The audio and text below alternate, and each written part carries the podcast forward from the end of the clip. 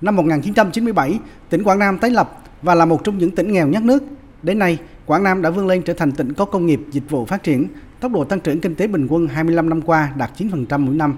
Thu nhập bình quân đầu người tăng 38 lần. Những dấu ấn đặc biệt đó có đóng góp quan trọng của nhiều cán bộ lãnh đạo lớp đầu tiên từ thành phố Đà Nẵng vào Quảng Nam công tác trong ngày đầu tái lập tỉnh, góp phần cùng đảng bộ và đồng bào các dân tộc tỉnh Quảng Nam phát huy truyền thống yêu nước, cách mạng, dám nghĩ, dám làm, dám đổi mới, tự lực, tự cường, vươn lên mạnh mẽ. Vui mừng gặp mặt các cán bộ hưu trí từ Đà Nẵng và Quảng Nam công tác.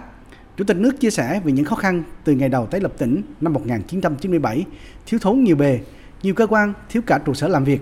Nhưng với tinh thần dấn thân, dám nghĩ, dám làm, vượt qua gian khổ, nhiều cán bộ công chức, viên chức có gia đình tại Đà Nẵng đã sẵn sàng vào Quảng Nam nhận nhiệm vụ.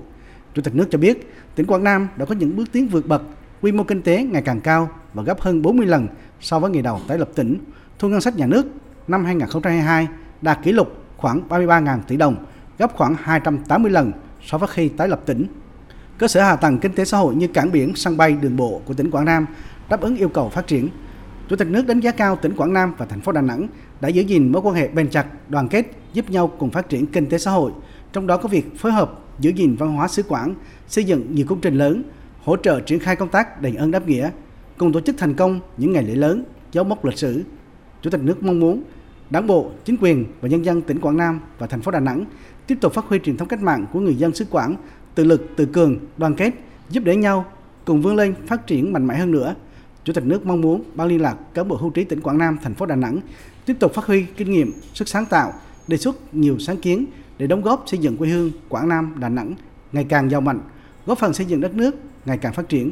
Chủ tịch nước đề nghị lãnh đạo tỉnh Quảng Nam và thành phố Đà Nẵng đã đoàn kết rồi, đoàn kết hơn nữa, tiếp tục tìm động lực mới để đưa hai địa phương cùng phát triển.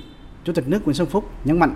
Tiếp tục tìm động lực mới phát triển hơn nữa, đặc biệt có ý chí mạnh mẽ để đưa hai địa phương cùng tiến bước. Tôi mong muốn thành phố Đà Nẵng tiếp tục quan tâm đến bà con sống trên thành phố đáng sống này.